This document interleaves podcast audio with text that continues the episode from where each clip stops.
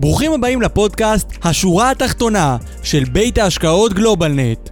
בכל שבוע נארח מומחים מעולם ההשקעות מישראל והעולם. נדון בנושאים שונים מעולם הכלכלה, ההשקעות והמוצרים הפיננסיים השונים, ונעניק לכם ערך רב ככל שניתן. מוזמנים להקשיב לנו בכל אפליקציות ההסכתים, או לעלות ללייב שלנו בכל יום שני בשעה חמש. כדי ליהנות מתכנים, ידע וערך בנושא השקעות ותכנון פיננסי, אתם מוזמנים לבקר באתר האינטרנט שלנו בכתובת globalnetin.com, בעמוד הפייסבוק שלנו GlobalNet Investment House ובערוץ היוטיוב של GlobalNet. שלום לכולם, ברוכים הבאים לפרק 48. כיף שאתם כאן איתנו לעוד שבוע לשורה התחתונה, וובינר ההשקעות של גלובלנט, הנושאים הבוערים בעולם הפיננסי, ברוכים הבאים לפרק נוסף. כיף לראות שהרבה חברים התחברו אלינו היום, ברוכים הבאים כולם, יש כאן הרבה הרבה חברים טובים שאיתנו תמיד וגם חדשים, אז לחדשים שתדעו, אנחנו במתכונת וובינר, זאת אומרת שאתם רואים אותנו, אבל אנחנו לא רואים אתכם, אז תרגישו בנוח, תישענו, תרגישו בבית, אמ, ועדיין אתם מוזמנים להיות אה, מעורבים. למטה יש לכם Q&A וצ'אט. אז תוך כדי אתם יכולים לשאול שאלות, להעיר הערות, אה, בשמחה. אה, נשמח לענות ולהגיב לכולם. אז שלום לכל החברים שלנו פה היום, ויש לא מעט חברים. שלום אלברטו, אריה, אה, דן פה איתנו, דוד ודוד ודורון ואסתר, כיף תמיד לראות אותך, גלית, טוב לראות שאת כאן למרות השעה המוקדמת, גיא פה איתנו, אילן, הרבה מאוד חברים טובים, יזהר, לביא, רואה הרבה מאוד חברים, יואב, כיף לראות שגם אתה איתנו. אורית, לא קיבלתי קישור למייל, אני אשלח עוד מעט את ההרשמה פה, תירשמי מחדש ותקבלי גם למייל. Um, הרבה חברים טובים, אוהד פה איתנו, זאבה, איילה, אלברט, שמעון, רפי, רונן, פז, uh, מירי פה איתנו, מיכאל, טוב לראות אותך כאן. Um, ברוכים הבאים לפרק מספר 48. אז מה יש לנו היום? אה, הפרק היום יחולק לשני אה, הרצאות, שתי הרצאות. הראשונה אנחנו נארח כאן את קרייג ריבס, שהוא כבר כאן מחכה, מייסד ודירקטור בבית ההשקעות אה, האנגלי, Prestige, ואנחנו הולכים לדבר על מגמות בעולם ההשקעות באנרגיה ירוקה, בית השקעות מאוד מעניין שמתעסק בעולם האשראי, לחקלאות, לעסקים, אז בואו נשמע מה הם עושים, עושים את זה כבר הרבה מאוד שנים. אה, לאחר מכן יהיה כאן את אוהד, שהאמת ביקש את התוכנית הזאת במיוחד, אה, כי אנחנו הולכים לדבר היום על פצצת הזמן בתיקי ההשקעות שלנו, אה, על אחד הנתחים שאנחנו רואים בסיכון מאוד מאוד גבוה, בהתאם גם להרבה כתבות שיוצאות עכשיו, למרות שאנחנו לא מדברים על זה לא יום ולא יומיים, וזה על האג"ח בתיקים שלנו, על אגרות החוב. אז אוהד הולך לדבר על זה, זה החלק השני. אז ברוכים הבאים, אנחנו מתחילים פרק 48. אה, קרג הולך לעשות את ההרצאה שלו באנגלית, אני אתרגם תוך כדי, ולאחר מכן אוהד כמובן את החלק שלו יעשה בעברית. אה, אוהד, אתה פה איתנו, ככה להתחלה. אוהד, בוא תעלה. שלום, שלום. אני רואה שיש לך איזה בעיה במצלמה, תסדר אותה. אוקיי, רגע. אתה יודע איך. או. נלך לחלופי, לא, לא נופתע. הלכת למצלמה החלופית, בסדר. לחלופית. כן. טוב, אתה תסדר את זה בזמן שקרג ידבר. אה, בסדר, בסדר גמור. תאמר לי, אתה איתנו לחלק השני, נכון? נכון. אנחנו מתחילים עם קריין. אני חושב שהנושא של אנרגיות אה, מתחדשות זה נושא שדיברנו עליו כמה וכמה פעמים. נושא שנמצא הרבה מאוד בכותרות בכלל, כל העולם הזה של ESG, אחריות חברתית, השקעות אה, עם ערך אה, סוציאלי, חברתי, אה, אה, ירוק, אה, הפך להיות עניין כלכלי, לא רק עניין של תרומה לקהילה, הוא באמת עניין כלכלי. הרבה מאוד גופים מוסדיים בכל רחבי העולם מאמצים תקן מחמיר בנושא ה-ESG, ועם זה יש המון ביקושים שהולכים וגדלים כל הזמן להשקעות בעולם הזה, אחת מההשקעות המאוד מאוד מעניינות במקום הזה זה האנרגיה, האנרגיה המתחדשת. ראינו השנה התפתחות משמעותית מאוד באזור הזה, ולכן אנחנו כל הזמן מחפשים פתרונות שיאפשרו לנו להיחשף לסוג הפעילויות המתפתחות בעולם הזה. עיקר ההשקעות בתחומים האלה הן השקעות אלטרנטיביות. קשה מאוד למצוא בבורסות השונות חברות ראויות להשקעה, ולכן אנחנו מחפשים פחות את החברות, יותר את הפרויקטים. אנחנו מחפשים את ההשקעה הישירה בנכסים שיניבו לנו הכנסה קבועה לאורך זמן. וזה מה שעומד, זה מה שמאפיין גם את uh, בסיס הסקטור הזה, סקטור האנרגיה המתחדשת.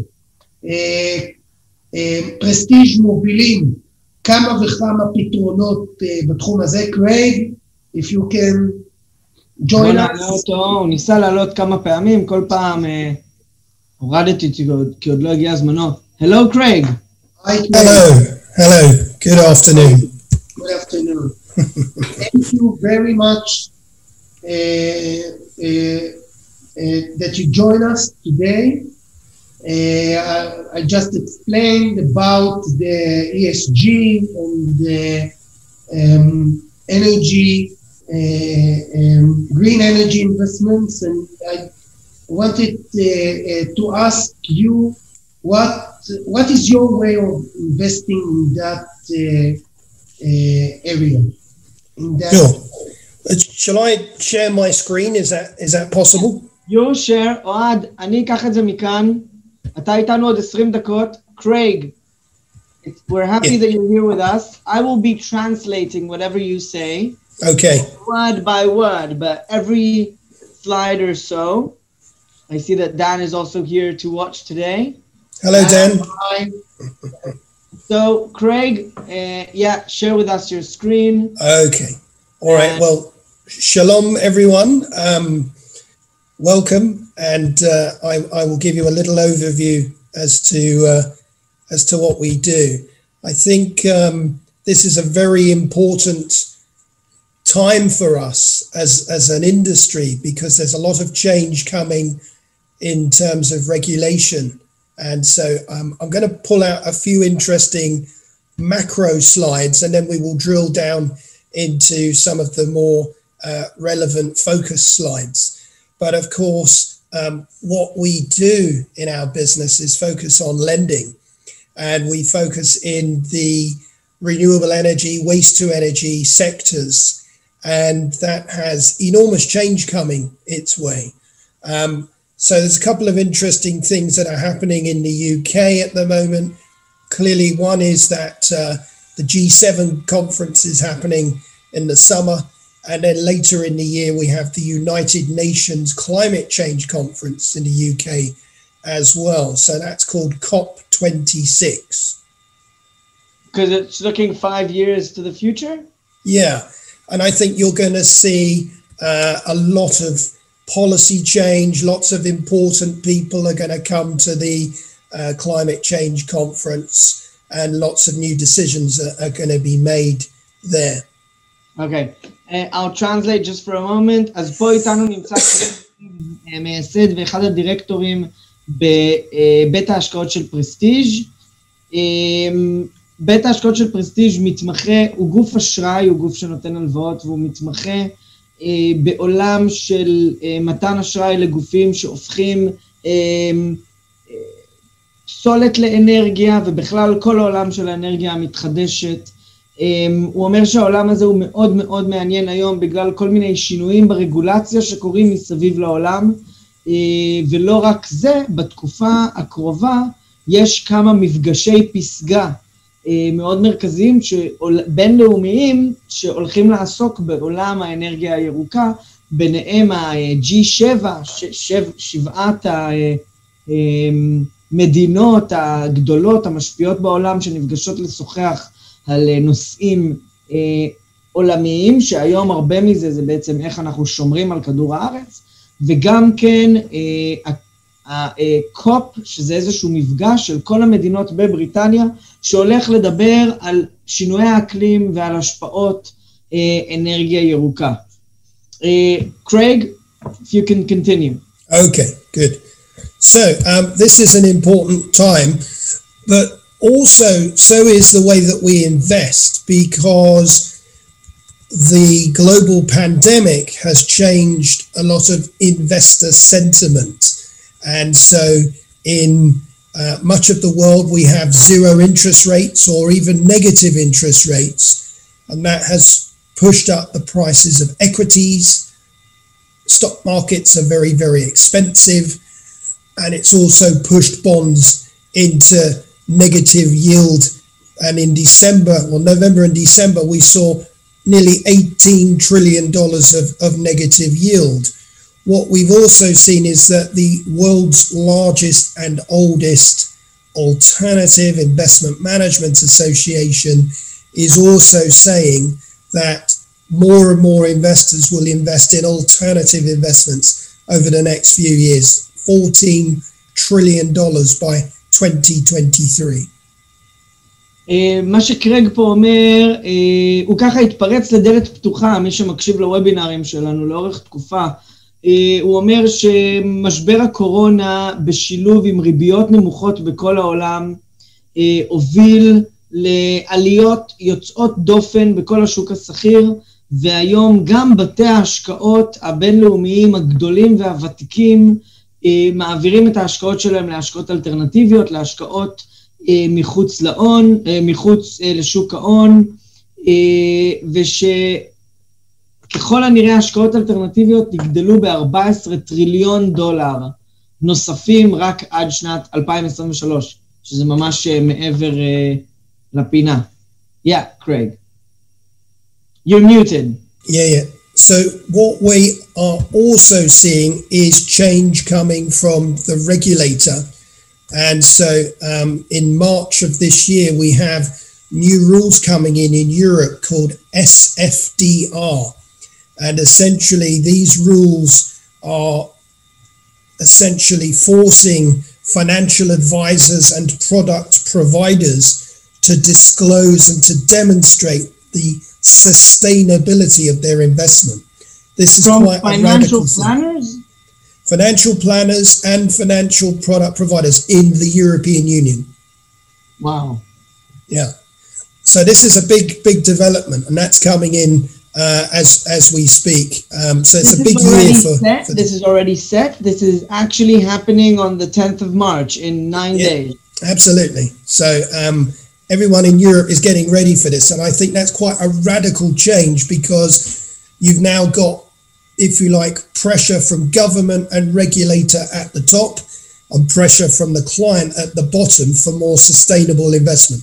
And they need to prove what? That their portfolio holds alternative investments or their portfolio holds They can opt out of it, but they still need to, to, to disclose that they're not a sustainable investment. So you've got the choice. You could be in or you could be out, but you have to disclose and that, what that one or the other. and what proves that you're a sustainable investment? Well, it's it's quite complicated. There's a lot of different levels of uh, involvement. So if you directly are uh, having an impact or indirectly having an impact, i- is is really the the, the, the criteria. But th- there's a lot of information around that. אה, קרג אה, נותן לנו פה פיסת מידע שהאמת הפתיע גם אותי, יוצאת דופן. אה, מעניין אותי אם דן אה, הכיר את זה, זה באמת נושא מרתק. בעצם הרגולציה האירופאית קובעת שכבר מעכשיו מתחיל תהליך מהעשירי במרץ, שכל אה, אה, בית השקעות וכל אה, מתכנן פיננסי באירופה צריך אה, להוכיח אה, איזה אחוז מהתיק שלו מושקע אה, בסוסטיינביליטי, בהשקעות ברות קיימא, זאת אומרת שיש להם אימפקט חיובי על הסביבה, ואתם מכירים את זה שיש את הטאג האלה על מוצרים, במוצר הזה יש הרבה סוכר, אז ככה כשאתה תשקיע בבית השקעות שהוא לא בר קיימא, יהיה רשום, הבית השקעות הזה הוא לא sustainable, הוא לא בר קיימא, הוא לא עושה השקעות אה, אחראיות, זאת אומרת שכבר מהרגולציה הם מכריחים את הגופים הפיננסיים, את המתכננים הפיננסיים, ל, אמ, לעשות תיק שיש לו אימפקט חיובי על הסביבה. Yeah, uh, okay. you can... So, because the markets... You know Craig, you know we're seeing the whole screen. Yeah, yeah, exactly. So okay. be, be, because we are um, focused on lending, we're seeing more and more groups come into the space for lending, and we're seeing some really interesting uh, articles in in the press about uh, how some of the big private equity groups are coming in with hundreds of millions of dollars or hundreds of billions of dollars more into this space. And so this was an article from the Financial Times in November, which was saying that some of the big groups are putting more into private lending because that's where they see the opportunity. It's where they see the um, better value because private markets are less pumped, like the stock, unlike the stock market, and it's where they get perhaps better negotiation capability, so they can actually uh, get a little bit more from that side. And we we've also seen that in a Bloomberg article again uh, in November where it was saying that the traditional 60 40 barbell equity bond portfolio is redundant because we have so much negative interest rates and zero interest rates that we need to change our portfolio because you get a better yield in uh, a, a more diversified portfolio. And you're saying that there's a lot of money coming into um, to credit lending. Exactly. You're talking about investors or about competition to prestige?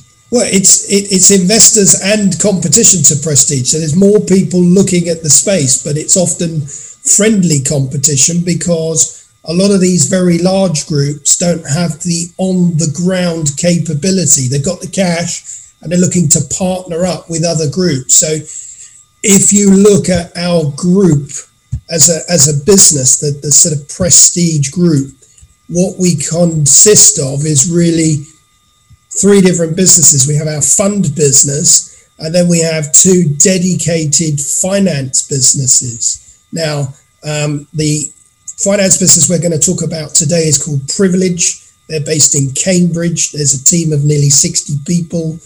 But we have another one in London called Nucleus, which has over 50 people. The relevance here is that Nucleus sourced over $300 million last year of debt outside of the fund investments that we operate. And these came from very large UK, European, and USA financial institutions. So, on the one hand, you could say they were competition, on another, it was friendly competition because they wanted to use our team and our resource to deploy debt into that market because we have the expertise. מה שקרג פה אומר, קודם כל הוא בא והוא חוזר ואומר שהרבה כסף היום נכנס לשוק האשראי הפרטי, זאת אומרת הלא ציבורי. יש לנו גופים מאוד מאוד גדולים שמחפשים כל מיני פמילי אופיס וגופים מוסדיים, אנשים שמחפשים השקעות, כסף שנכנס לעולם ההשקעות ומחפש את שוק האשראי, את שוק ההלוואות. הוא גם הראה שבאמת הגופים הגדולים, פורסם עכשיו לאחרונה בבלומברג, שהגופים הגדולים מחשבים מחדש את התיק 60-40, 60 מניות, 40 אג"ח, ושהוא צריך הסתכלות חדשה אחרת, זאת אומרת, להוציא בכלל חלק מהשכיר. אמרתי לו, תגיד, כל הכסף החדש הזה שנכנס, מה זה, זה כסף שנכנס בשביל שפרסטיג' יוכלו לתת עוד הלוואות, או שזה תחרות? אז הוא אמר לי, זה גם וגם, אבל גם התחרות היא תחרות טובה. כי פרסטיג' היום יש לה צוות מאוד מאוד גדול ורחב, בהרבה, הוא אומר, יש להם כמה חברות שדרכם הם נותנים הלוואות, ולהם טוב שהשוק הזה שיש לו ביקוש, כי הם רוצים לתת את ההלוואות והם רוצים גם כן לקבל את הכסף מהמשקיעים.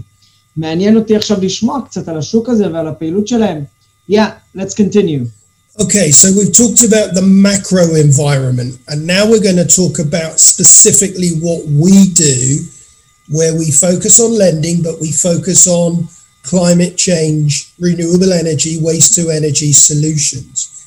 This is a business, this is a strategy that we have operated for 20 years as a business and 12 years in different types of fund vehicles. So we now have three different fund vehicles that, that operate this. But essentially, what we do in this business is we go and have a conversation with a farm, food, or agricultural business.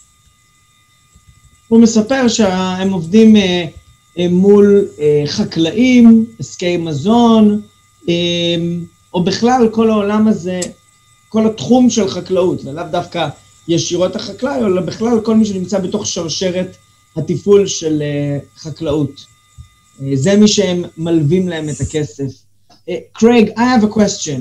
Yeah. I'm Israeli, so I have to budge in with my own question. Interrupt the slide. Do you give the monies when you lend? Do you lend via banks, or do you do it by your so, someone? Let's say I'm a farmer, and I'm looking for for for credit to to optimize my business to buy uh, some waste energy machine. Yeah. Do I go to the bank? Do I go to Prestige? Do I go to Nucleus? You're going to go to Privilege, which is the first business that we talked about. So this this business on the left, and they're going to have the expertise directly to talk to farm, food, and agri business. And essentially, they have two types of conversation. They have a small and simple conversation where they will talk about a specific financing of equipment, machinery, or vehicles. And that's going to be a one off simple transaction. It could be fairly small uh, in, in terms of nature and, and, and amount Or we're going to have more likely today a larger, more complex discussion about a project. So we will essentially finance in for them a project to reduce their costs, to increase their profitability, to make them more productive, but critically to reduce their pollution. So, we, Yeah, I'm Sorry. just going to translate that. שאלתי את קרג, אה, חקלאי רוצה לבוא ולקבל כסף. ממי הוא מבקש כסף? מה, הוא בא אליך? הוא בא לקרן? הוא בא לבנק? למי הוא הולך? אז הוא אומר, יש להם את, את חברות השטח האלה, כמו ניוקליאס, שהם גופים שידועים בזה שהם מתמחים בכך שהם נותנים קווי אשראי אה, לחקלאים, והם יודעים לנהל את השיחה בצורה אה, שנכונה לחקלאי, ויש שתי סוגים של פרויקטים שהם מממנים. אחד זה ציוד קטן, כל מיני טרקטורים ו- וכדומה.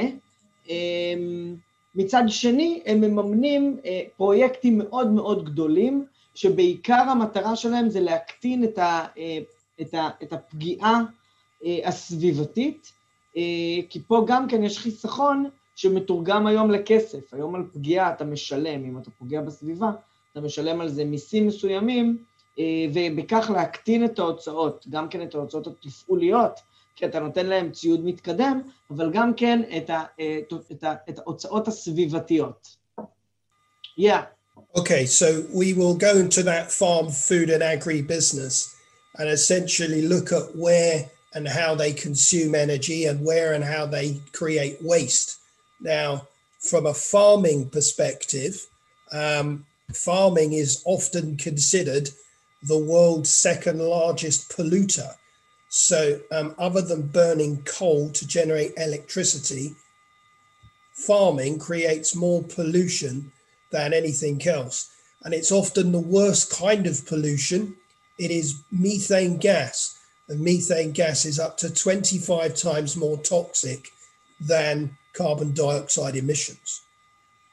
מה שקרג אומר פה, דווקא השוק הזה של שוק המזון, שכמובן יש לו ביקוש קשיח, אה, אנשים לא הולכים להפסיק לאכול, דווקא הוא המזהם מספר שתיים בעולם, מספר אחד זה עולם הדלק, זה השריפה של ה- אה, יצירת הדלק, אבל מספר שתיים זה עולם המזון, אה, במיוחד כי הוא משחרר לאוויר את גז המתאן, מתאן, מית'ן, אה, שהוא גז מאוד מאוד אה, רעיל ורע לסביבה.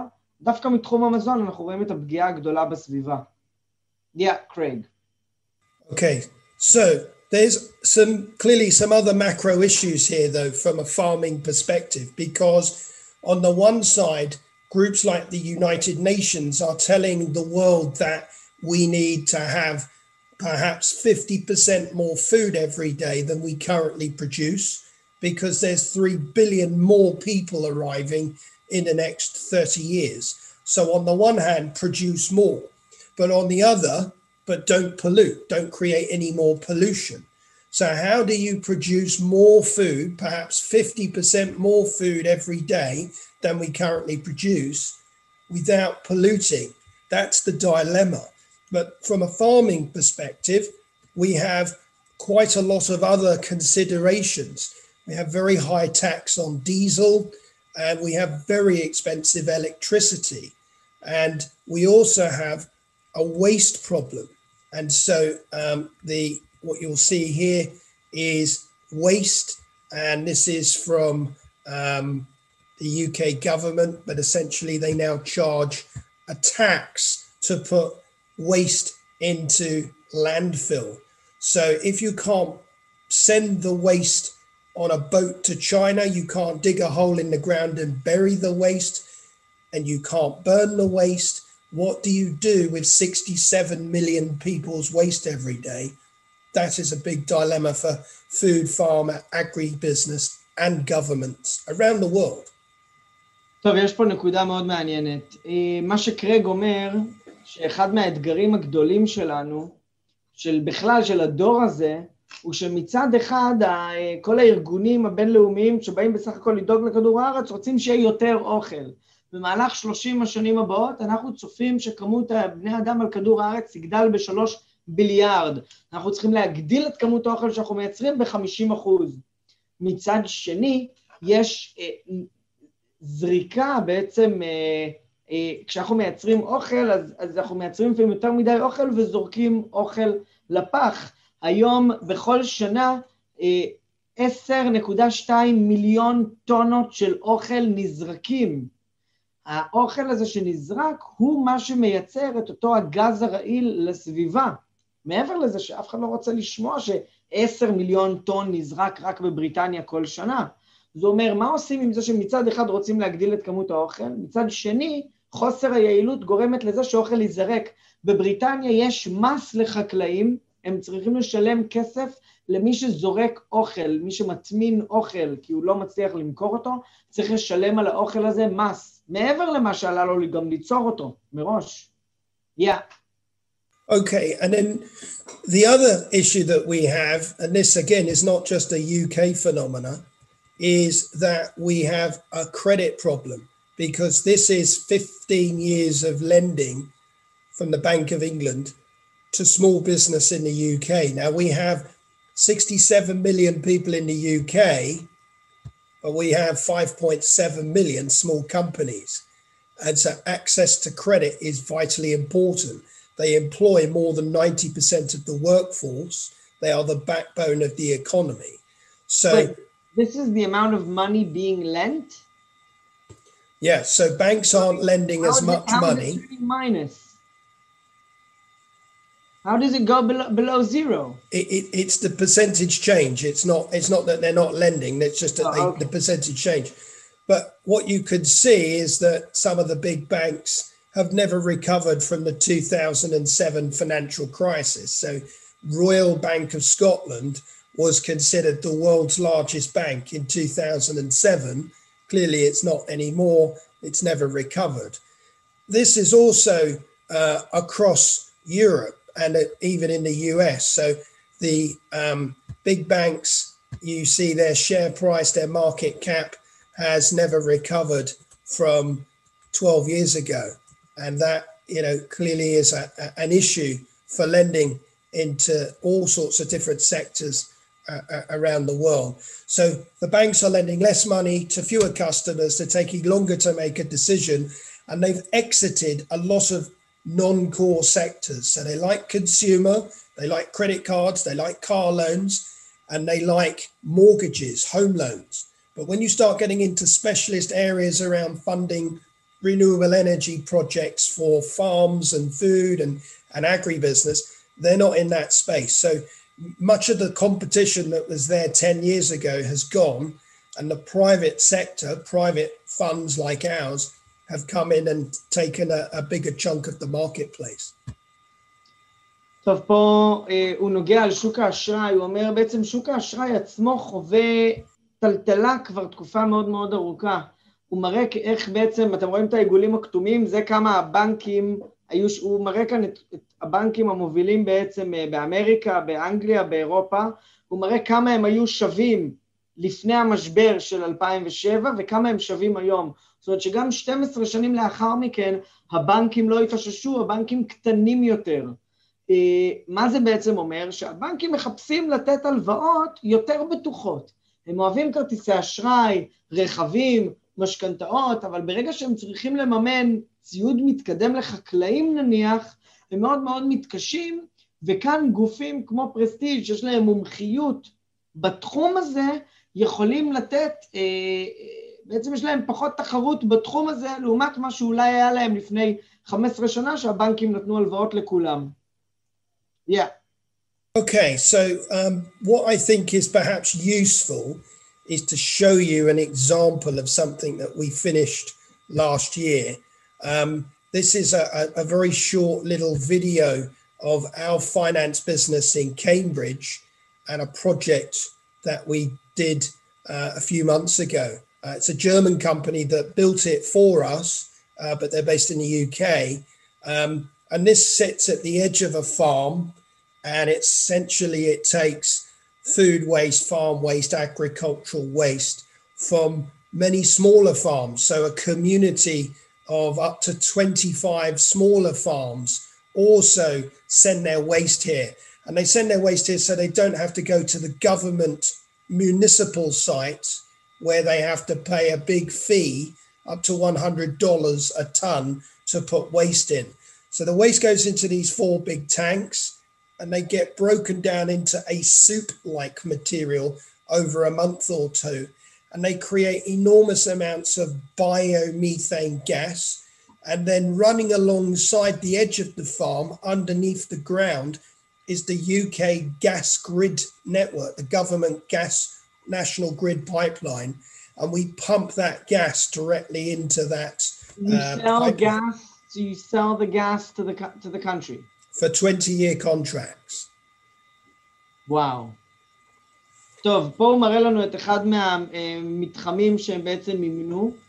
מה שהמתחם הזה עושה זה שבעצם גם האדמה החקלאית הזאת של מי שבעצם מימן את זה וגם 25 שכבות מסביב מעבירות את האוכל שהם מייצרים שהם לא מצליחים למכור לתוך הדברים האלה.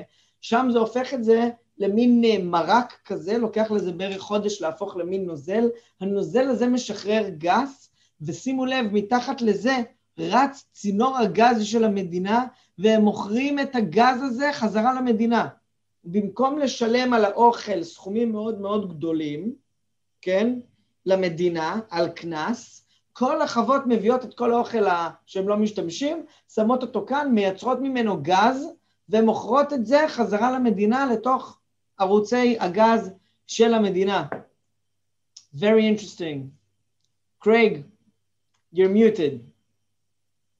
Essentially, what we have delivered for investors is a very considerable long term positive return. So, very consistent, very low volatility, very low correlation to traditional bonds and equities. And we've done that with, with I think, a, a way where for the last 12 years it's been positive every year. But particularly last year and this year, we have demonstrated a lot of resilience to COVID that we've continued to enable to operate successfully. Our teams are allowed to operate. So the projects that we have in development that are in construction, we're allowed to continue to be constructed. And of course, the projects that uh, were already up and running and plugged in were continuing to, to produce gas or electricity. They also generate fertilizer uh, uh, as well and heat. So the big farm gets free energy and a free waste disposal and a whole new revenue stream. The small farms get uh, a cheap alternative um, fertilizer and a cheap alternative waste solution. So it serves a whole community. So this creates jobs, it saves jobs, it generates wealth, it generates tax. Critically, it reduces pollution because we are reducing uh, emissions on, on an immense scale. We've been involved in nearly 50 of these projects, and they now power close to 1 million homes in the UK. So that's a, a great number to, to, to, to really stand behind and say, we're really genuinely making a positive, socially responsible impact uh, on behalf of investors, but really for our community, for, for, for who we operate with and, and our you know, stakeholders. טוב, קרייג מספר לנו כאן שגם בתקופה האחרונה וגם בקורונה, העסק הזה, קודם כל הוא, הוא ממשיך ברעיון של אשראי שהוא לא שכיר, זאת אומרת שהם שומרים על יציבות וממשיכים לעמוד ב, ב, ביעדים שלהם. קודם כל, ב- לעשות, מעבר לזה של לתת עזרה לחקלאים ולתת עזרה למשקיעים, הם נותנים פה אימפקט חיובי סביבתי ובזה הם מאמינים והם עוזרים כאן לחקלאים ליצור לעצמם ערוץ חדש של אנרגיה ושל חשמל ושל גז ולהפוך מה שנקרא את, ה, את, ה, את מה שרע למה שטוב. גוף מאוד מאוד מעניין, באמת עולם השקעה מרתק. כל העולם הזה של אנרגיה מתחדשת ואנרגיה ירוקה. Craig, I'd like to thank you very much for being on today. Um, Happy to be here. We do have some questions, but our time is very, very uh, short, so I'll have to answer by myself. I think I have the answers. Okay. I thank you a lot, Craig. Yeah, happy to do this as as and when you you you need us to to be involved. But you know, we've been coming to Israel for over twenty years. We've got some good friends there, some good clients there, and I think a lot of people recognise what what we do, and I think we you know, they can see we're very passionate and committed to to this space. So very happy to work with GlobalNet and and the team there. We're waiting for you to come back again. Oh, I'd love to come. It's freezing here. You know, everybody wants to be in Israel in January and February and March. No, don't want to be in the UK. It's freezing. It's it's very nice at the moment. Anyway, Craig, have uh, a great week. A great week. Okay. Enjoy the rest of the lockdown. Thank you. All right. All the best. Cheers. Bye, guys. תודה רבה לקרייג, חברים, באמת היה מרתק. למדתי כמה וכמה דברים. הנה, אריה מספר לנו שגם הוא מכיר ליד ירושלים, יש מפעל שלוקח אשפה ומייצר ממנו גז וחשמל. אז מה, אוהד, המצלמה לא עבדה? עדיין לא, זה בסדר. אני, אני באמת רוצה להגיד כמה משפטים לגבי ה... רק שומעים אותך קצת חלש, אז או שתקרב את המכשיר. שומעים עכשיו יותר טוב? קצת יותר טוב, כן. אוקיי. כמו שאריה אמר, הרבה מאוד מהטכנולוגיות האלה התפתחו ראשיתם בישראל, אבל מיושמות בכל העולם, ואנחנו מחפשים כל הזמן השקעות בסוג הדברים האלה, לא רק בגלל התשואה היציבה והתמורה שהמשקיע מקבל לאורך זמן, אלא, ואני לא מזלזל בזה, גם התרומה החברתית המשמעותית שנעשית עם הכספים שלנו, אני חושב שיש פה אמירה, אני חושב שיש פה משהו שבהחלט, יש פה ערך, ערך מוסף, ובהחלט אנחנו נשמח גם אם יש פה משקיעים, אנשים שמתעניינים בסוג ההשקעה הזה, תוכלו להשאיר את הפרטים שלכם אפילו בצ'אט ואנחנו נחזור אליכם ונשמח לעזור. אני רק אעלה שנייה את המצגת שלי, אם תוכל לאפשר לי. אתה מאופשר. מאופשר. נולדת מאופשר. נהדר, אוקיי. טוב, יש לנו את זה? כן, אוהד, ביקשת לדבר על זה מהר, כי זה עוד שנייה מתפוצץ. רגע, לא שומעים אותך, אני רואה שאתה מסדר שם משהו. לא שומעים. עדיין לא? שמעו לרגע. עדיין לא. רגע, אני אנסה לסדר. עכשיו שומעים. אוקיי, עכשיו שומעים? פחות טוב. שומעים? או, יפה. או, יופי, בסדר גמור. עכשיו שומעים. אמ, האמת שהנושא שאני מדבר עליו, אני חושב שהוא אחד מהנושאים החשובים ביותר, שמעת לעת אנחנו מדברים עליו, מכיוון שמרבית התיקים של המשקיעים מרוכזים בהשקעה באגרות חוב.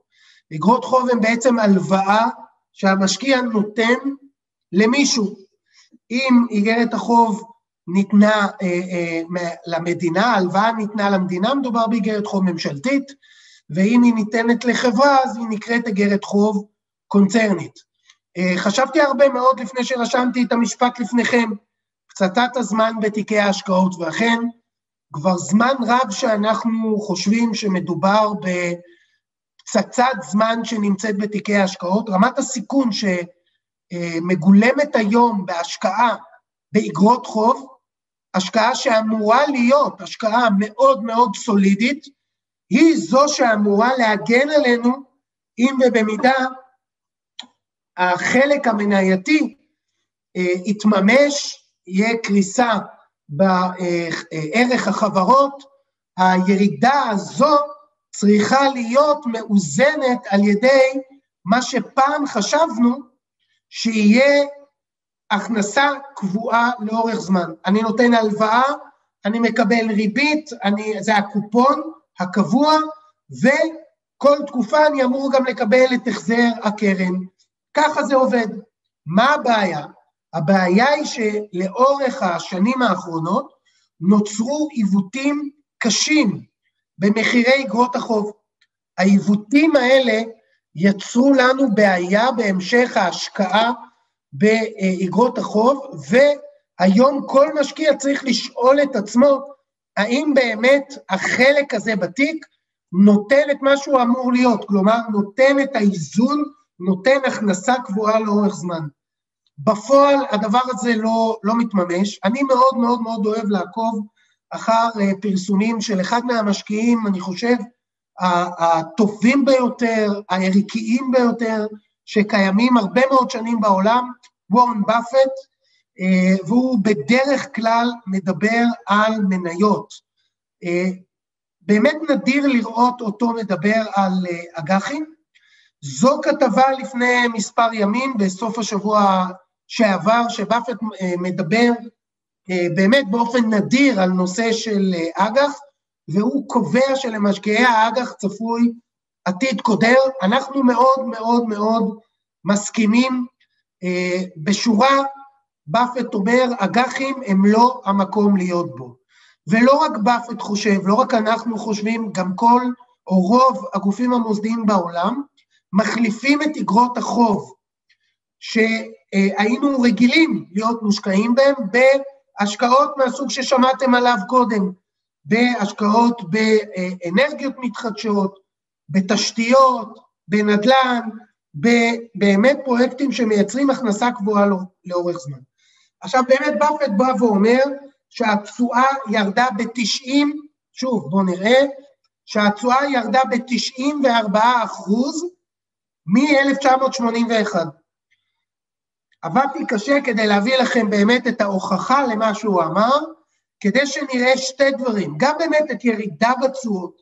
הירידה בתשואות, אני חייב לומר, גרמה גם לעלייה משמעותית בשווי האיגרת עצמה, כלומר לרווחי הון גדולים מאוד, שלא היו צפויים, ותכף נדבר מה על משמעות של רווחי הון גדולים שלא היו צפויים.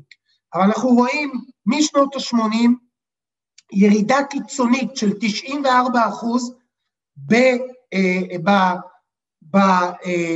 בתשואה, אה, בעולם שלנו, של האנליסטים, ירידה בתשואה היא בעצם ירידה של הסיכון, אבל בפועל, אם תראו את הגרף הלבן, אנחנו רואים שרמת החוב כל התקופה הזו עלתה באופן קיצוני. כלומר, מצד אחד הייתה עלייה קיצונית ברמת הסיכון, מצד שני הייתה ירידה משמעותית בפרמיית הסיכון. וזה האנומליה, זה לא אמור לקרות, לא יכול להיות. אנחנו מצפים שאם יש עלייה ברמת סיכון, רמת החוב עלתה, אנחנו נראה עלייה בפרמיית הסיכון, ובפועל קרה בדיוק הפוך. עכשיו, שבוע שעבר, אולי בעקבות זה באמת, באפט יצא עם ההודעה שלו, ראינו מה קורה שתשואות האג"ח עולות. זה גורם לכאוס, כאוס מאוד מאוד מאוד משמעותי. הנפילות הן לא רק באג"ח, הן גם במניות, ובסוף בסוף נגיע לזה למה הדבר הזה גם, גם קורה. אבל כשאני אומר שאג"ח בסיכון, אני בעיקר מתכוון לרמת התנודתיות שעלתה בצורה קיצונית באג"ח. אנחנו רואים עליות מאוד קיצוניות, אנחנו רואים ירידות מאוד חדות, ובפועל אנחנו רואים תנודתיות של אה, אה, נכס שאמור להיות מאוד מאוד יציב ומייצר לי הכנסה מאוד יציבה לאורך זמן, אנחנו רואים תנודתיות כמו של מניות. למה הדבר הזה קורה? אז קודם כל, ירידת הריבית בכל העולם. ירידת הריבית הייתה מ-2008 באופן מאוד מאוד קיצוני, זה אומר שמרבית אגרות החוב בעולם נסחרות בצורה שלילית. אני משלם כסף כדי שמישהו ייקח ממני הלוואה. דבר נוסף שגרם המשבר האחרון, זה אה, רכישות מאוד מאוד משמעותיות של אג"ח על ידי הבנקים המרכזיים, תכף נראה את זה, אני מדבר על זה הרבה, אני אראה את זה שוב. ציפיות אינפלציה שלא מתרוממות ברוב העולם, אין אינפלציה גם בעקבות המשבר, המשבר שגורם לנסיגה כלכלית, לאבטלה, כל הדברים האלה לא נותנים לאינפלציה להרים ראש, והריבית ממשיכה להיות שלילית ואיתה גם התמורה המאוד מאוד נמוכה באג"ח. ברגע שנראה צפי לעליית ריבית, שזה פחות או יותר מה שראינו בסוף השבוע שעבר בארצות הברית, הייתה איזושהי שמועה להתאוששות, מיד אגרות החוב קרסו, וזה מה שיקרה בתיקים שלכם. ברגע שיתחילו להיות שמועות על עליית ריבית, האג"ח יקרוס, וזה הבועה שאנחנו מדברים עליה. כי הריבית, כמו שאתם רואים, היא אפסית בכל העולם, היא תעלה, היא תעלה בוודאות, כנראה לא בטווח הקצר, אבל לא צריך לחכות לעליית ריבית בפועל, כדי שאיגרות החוב יהיו בתנודתיות משמעותית, ושוב, את זה ראינו בסוף השבוע שעבר, ביום חמישי, ראינו שציפיות, ששמועות, גרמו לתנודתיות קיצונית באיגרות אה, אה, החוב, שכמו שבאפט גם אמר, ואנחנו ראינו, התשואות אה, ירדו אה, לכמעט אפס, אה, גם בעיקר בטווח הקצר. ריבית בישראל תעלה רק בעקבות עליית ריבית בארצות הברית. דיברתי קצת על התמריצים. התמריצים הם אדירים.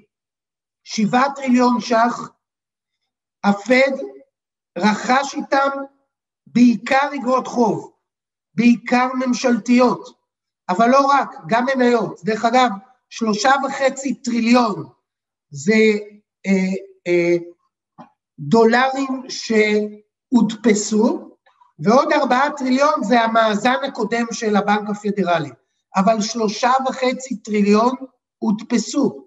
ההדפסה הזו מרחיבה את אה, אה, כמות הכסף, כמות הדולרים שנזרקו לשווקים, ומתישהו הדבר הזה גם יתגלגל לאינפלציה. זה עוד לא קורה, אבל כשזה יקרה, זה ישנה את הצפי לעליית הריבית. עכשיו, אה, התמריצים גרמו להתחוממות, זה דרך אגב מאותה כתבה שדיברה שבוע שעבר על אה, ההתרסקות של אה, אגרות החוב, ובעצם הם מדברים על התחממות יתר. כשאני, אנחנו, מה זה התחממות יתר? זה בעצם בועה. בועה שמתחממת ומתרחבת ככל שהימים, ככל שהחודשים עוברים באגרות אה, אה, החוב. אז אה, כמו שאמרנו, האינפלציה לטווח הקצר כמעט לא קיימת, גם לטווח הבינוני והארוך מעט מאוד. המצב הכלכלי בכל העולם, כל הנושא של מובטלים, לא ייתנו לכלכלה להרים ראש, ייקח שנים. אתמול בחדשות הייתה כתבה פה בישראל, וכל גורמי המקצוע בישראל שעוסקים בלמצוא למובטלים עבודה, מדברים על כך שייקח שנים להתאושש מה, אה, אה, מהמצב הזה. אני מאוד אוהב את השקף הזה, אני מראה אותו הרבה מאוד במצגות שלי, כי אני באמת חושב, ואני חושב שזו השורת התחתונה, יש נתק מוחלט בין אה, המחירים בשוק ההון, והמחירים בשוק ההון זה גם המחירים של אגרות החוב, לצערי גם המחירים של המניות, אבל באגרות החוב זה צועק, זה, זה מאוד בולט, ולכן כל המומחים מדברים על הבריחה מתשואות שליליות, אמרתי, של אגרות החוב בעולם. עכשיו אני רוצה לדבר על מה קורה, כמו שאמרנו, עם אג"ח, שזו הלוואה שאמורה לתת אחוז, אחוז וחצי בשנה, מה קורה אם היא נותנת עשרה אחוז? בסוף זו הלוואה שתיתן לי את אותו, את אותה תשואה שהיא הייתה אמורה לתת, כי היא סגורה. היא לא יכולה לתת יותר. היא תיתן אותו דבר, זו הלוואה שתיתן לי מה שהובטח. שנה מסוימת בודדת, קיבלתי עשרה אחוז, אז כנראה חלק ניכר מזה אני אצטרך להחזיר שנה אחרי, או שנתיים אחרי, או שלוש. אף אחד לא יודע מתי. הבעיה היא שהערך לא עלה בעשרה אחוז בשנה. אנחנו רואים בשנה אחת עליות של בין עשרה ל-27 אחוז, תלוי בתאריך לפדיון. ככל שאיגרת החוב יותר ארוכה, היא יותר תנודתית, ואנחנו ראינו עליות מאוד קיצוניות. זה אומר שאתם קיבלתם רווח מאוד משמעותי באגרות החוב, שלא הגיע לכם, ואתם תידרשו להחזיר אותו. אז כל אחד ישאל את עצמו שאלה. אם קיבלתם כל כך הרבה, זה לא הזמן to check out ולקחת את הרווח ולצאת? כי הרי אתם בוודאות תחזירו את אותו רווח. בתנודתיות שתלך ותעלה כל הזמן. זה גרף מהשנה, מרץ 2020, כלומר שנה שעברה, שמראה איך איגרת חוב ממשלתית נסחרת בתנודתיות של מניה. וזו בעיה, כשהתנודתיות עולה, מרבית המשקיעים לא מצליחים להישאר באסטרטגיה לאורך זמן. בשלושה ימים 12 אחוז נמחקו באגרות חוב ממשלתיות. שאדם מבוגר רואה שבתיק שלו, שמורכב מ-70 אחוז באגרות חוב, רובם ממשלתיות, לפעמים 80 אחוז, 12 אחוז ירידה באגרות חוב ממשלתיות, הוא רואה את התיק שלו מתרסק. מה עושה אותו אדם מבוגר שכבר לא עובד, או לקראת סיום עבודה, או איבד את העבודה בקורונה, זה הסכום היחידי שיש לו לחיות. מה הוא עושה עם זה? הוא פשוט בורח, וכשהוא בורח הוא גורם לתגובת שרשרת, כי עוד הרבה מאוד עושים את זה יחד איתו. גם איגרות החוב הקונצרניות עברו תהליך דומה לאיגרות החוב הממשלתיות. אנחנו רואים גרף דומה למה שהראיתי מקודם. ירידה במרווחי האשראי, מרווחי האשראי זה התנועה שאני מקבל בעד הסיכון שאני לוקח בהשקעה באיגרת חוב קונצרנית. ככל שהחברה יותר מסוכנת, המרווח יותר נמוך. פה ראינו מרווחים שיורדים באופן קיצוני גם בחברות מסוכנות, בעוד שהמינוף של החברות עלה באופן קיצוני לאורך הזמן. אתם יכולים לראות בדיוק את אותו גרף שראינו בממשלתי, אנחנו רואים גם בקונצרני. ולכן, גם לגבי אג"ח קונצרני, כשלא מדובר באגרות חוב במרווחים גבוהים מאוד, מה שאנחנו קוראים high yield, שנסחר כמו, ממש ממש כמו מניה, אנחנו חושבים שאסור להיות שם. עכשיו, זה לא רק אנחנו חושבים, אנחנו גם, כמו גופים מוסדיים אחרים, כמו בתי השקעות אחרות, גם אנחנו מסתכלים על מחקרים של גופי מחקר גדולים בעולם. זה אחד מהמחקרים שנעשו בחודשים האחרונים, שאנחנו רואים באופן מאוד ברור את המרווח שקיים היום לעומת המרווח ההיסטורי. המרווח באגרות החוב שקיים לי להרוויח בעתיד. מה הפוטנציאל? אז אנחנו רואים שהיסטורית, אתם רואים בסובן דפ, זה אומר אה, חוב אה, ממשלתי, אתם רואים את הכחול ביחס ל-X, ה-X זה הממוצע ארוך הטווח, הכחול זה התשואות היום. אתם מבינים שביחס לכל ההיסטוריה שנמדדת, הממוצע הוא הרבה, הוא רחוק מאוד למה שקורה היום. כלומר, יש פה ניפוח מאוד משמעותי, לא רק של הממשלתי, גם בקונצרני. ה-high yield, אותם מרווחים גדולים, כלומר, אגרות חוב מאוד מאוד מאוד מסוכנות, שם המרווח קרוב למרווח הממוצע ההיסטורי. עדיין הרבה מתחתיו, עדיין הרבה מתחתיו. איפה עדיין רואים בשר? רואים בנכסים ריאליים, אה, וזה המקום שבו אנחנו מתמקדים, בלייצר הכנסה קבועה מנכסים ריאליים, כמו פרויקטים באנרגיה ירוקה, כמו פרויקטים בתשתיות, כמו נדל"ן בסיכון נמוך, כמו חוב בסיכון נמוך, כמו כל אותם נכסים בסיכון נמוך שנותנים לי הכנסה קבועה לאורך זמן, ומחליפים, או החליפו כבר מזמן, את המטרה שהייתה פעם לאג"ח, לייצר הכנסה קבועה ב- לאורך זמן. בפועל, מה שאני אומר עכשיו קורה. הישראלים ברחו, הם ברחו מאגרות החוב, הם יושבים בהמון מזומן, עלייה של כמעט 30 אחוז ביתרות המזומן של הציבור בבנקים. וזה אומר שהמשקיעים, הציבור ברח ברגליים, מה שנקרא חומת ההמונים. זה כבר קרה. עכשיו, הבטחתי להתייחס קצת למניות. אנחנו, כשאנחנו מדברים על מניות, אנחנו תמיד אומרים שההשקעה במניות היא השקעה ארוכת טווח, ותמיד צריך להסתכל על השקעה במניות כהשקעה ארוכת טווח, וזה נכון גם להיום. במיוחד שראינו ניפוח משמעותי גם במחירים של מניות. כלומר, אנחנו רואים נתק בין רווחיות החברות שירדה לבין שווי החברות בבורסה שעלה, ואפילו עלה באופן משמעותי בשנה האחרונה. מכפילי הרווח הם באזור 40, זה אומר שמשקיע ממוצע צריך לחכות 40 שנה להחזר ההשקעה שלו. אז אני לא בטוח שזה הזמן להיכנס לשוק המניות, שאני צריך לחכות 40 שנה להחזר ההשקעה שלי. דבר אחד אתם צריכים לדעת לגבי התנהגות של מניות כשאג"ח יקרוס. כשהאג"ח יקרוס, בעצם גם המניות ייפגעו באופן משמעותי, כי זו הדרך של האנליסטים, אני הייתי אנליסט שנה, וזו הדרך של האנליסטים לתמחר מניות. הם מתמחרים מניות בריבית חסרת סיכון. ריבית חסרת סיכון, חסרת סיכון, היא ריבית האג"ח הממשלתי. אז ברגע שאג"ח יקרוס, גם המניות יצנחו, משום, ואני מצטט, שהתשואה הגבוהה פוגעת בהערכת השווי.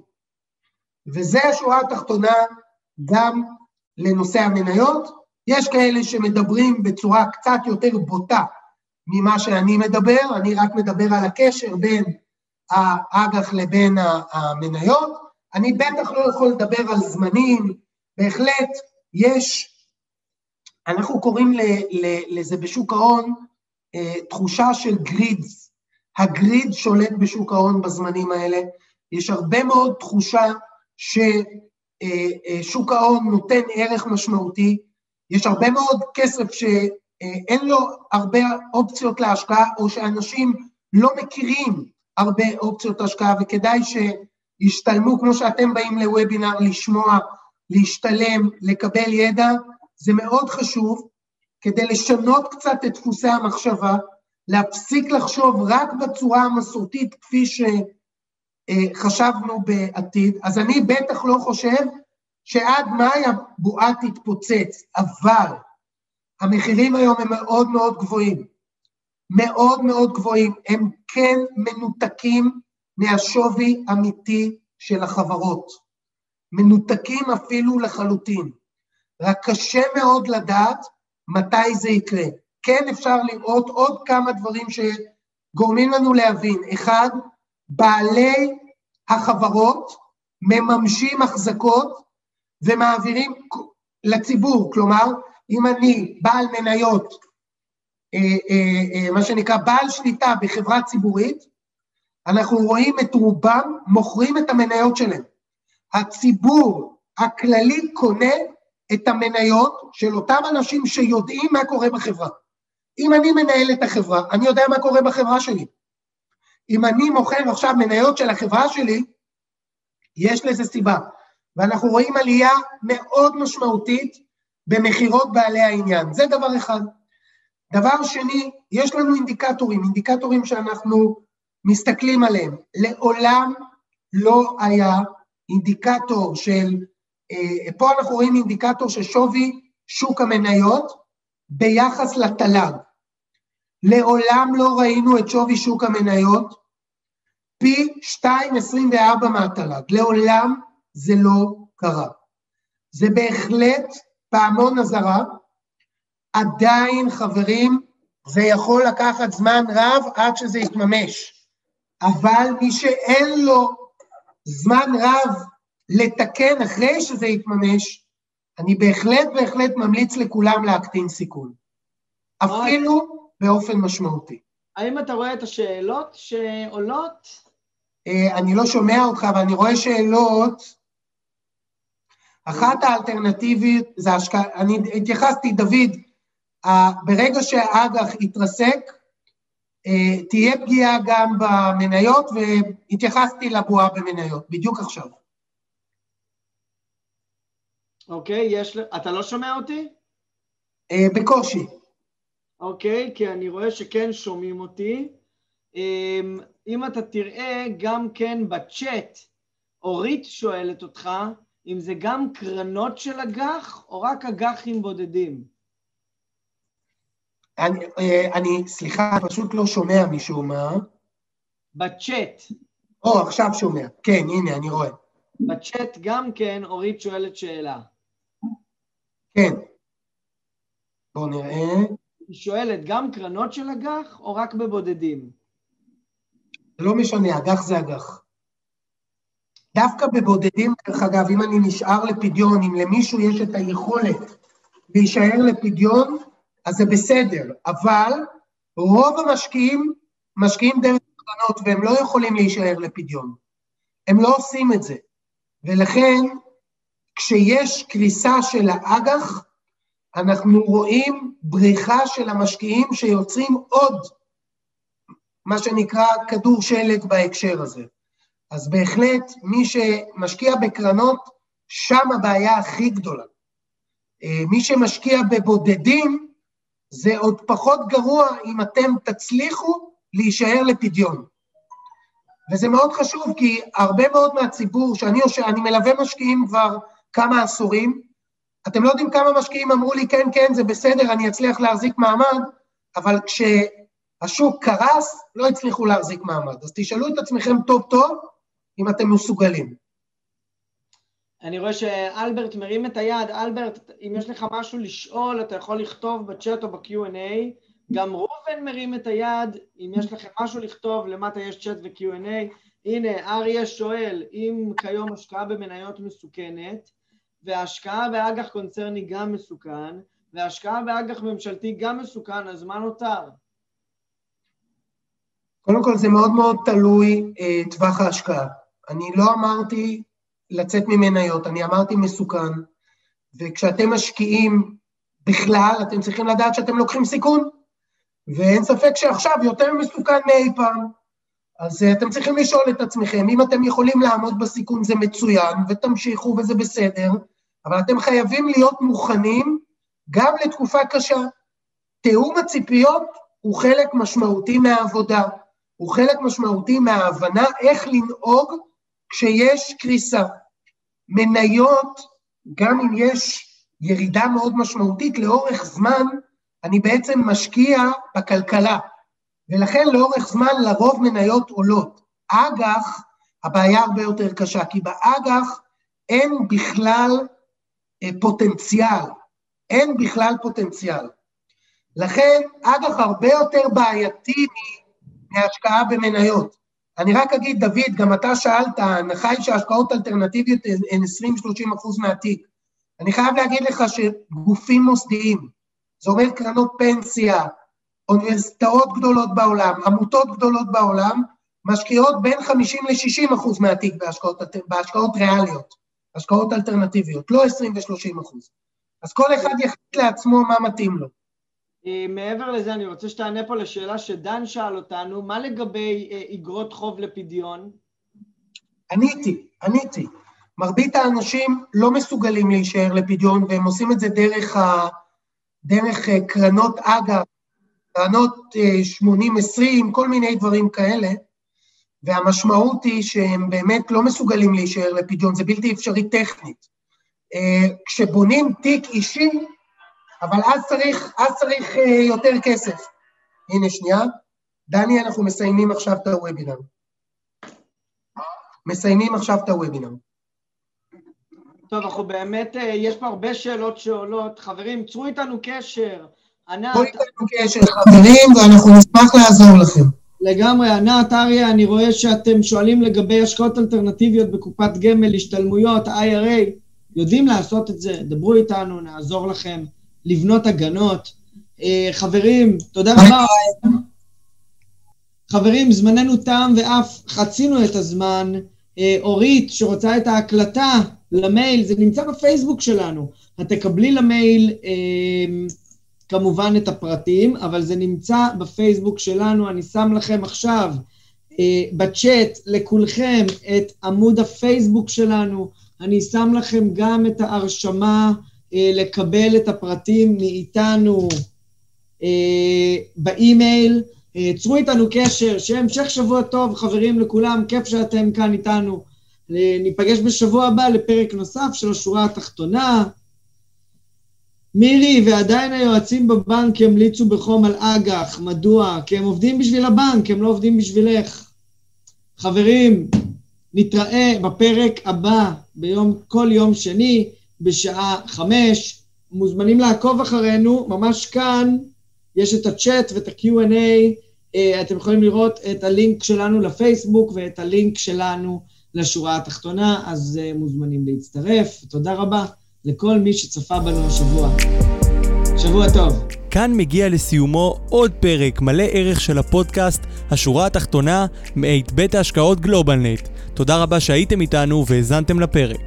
אתם מוזמנים לבקר אותנו באתר האינטרנט שלנו globalnetil.com, לעקוב אחרינו בעמוד הפייסבוק שלנו GlobalNet Investment House וללחוץ לייק כדי לעקוב אחרינו. כל הפרקים של השורה התחתונה זמינים בערוץ היוטיוב של גלובלנט. להתראות בפעם הבאה.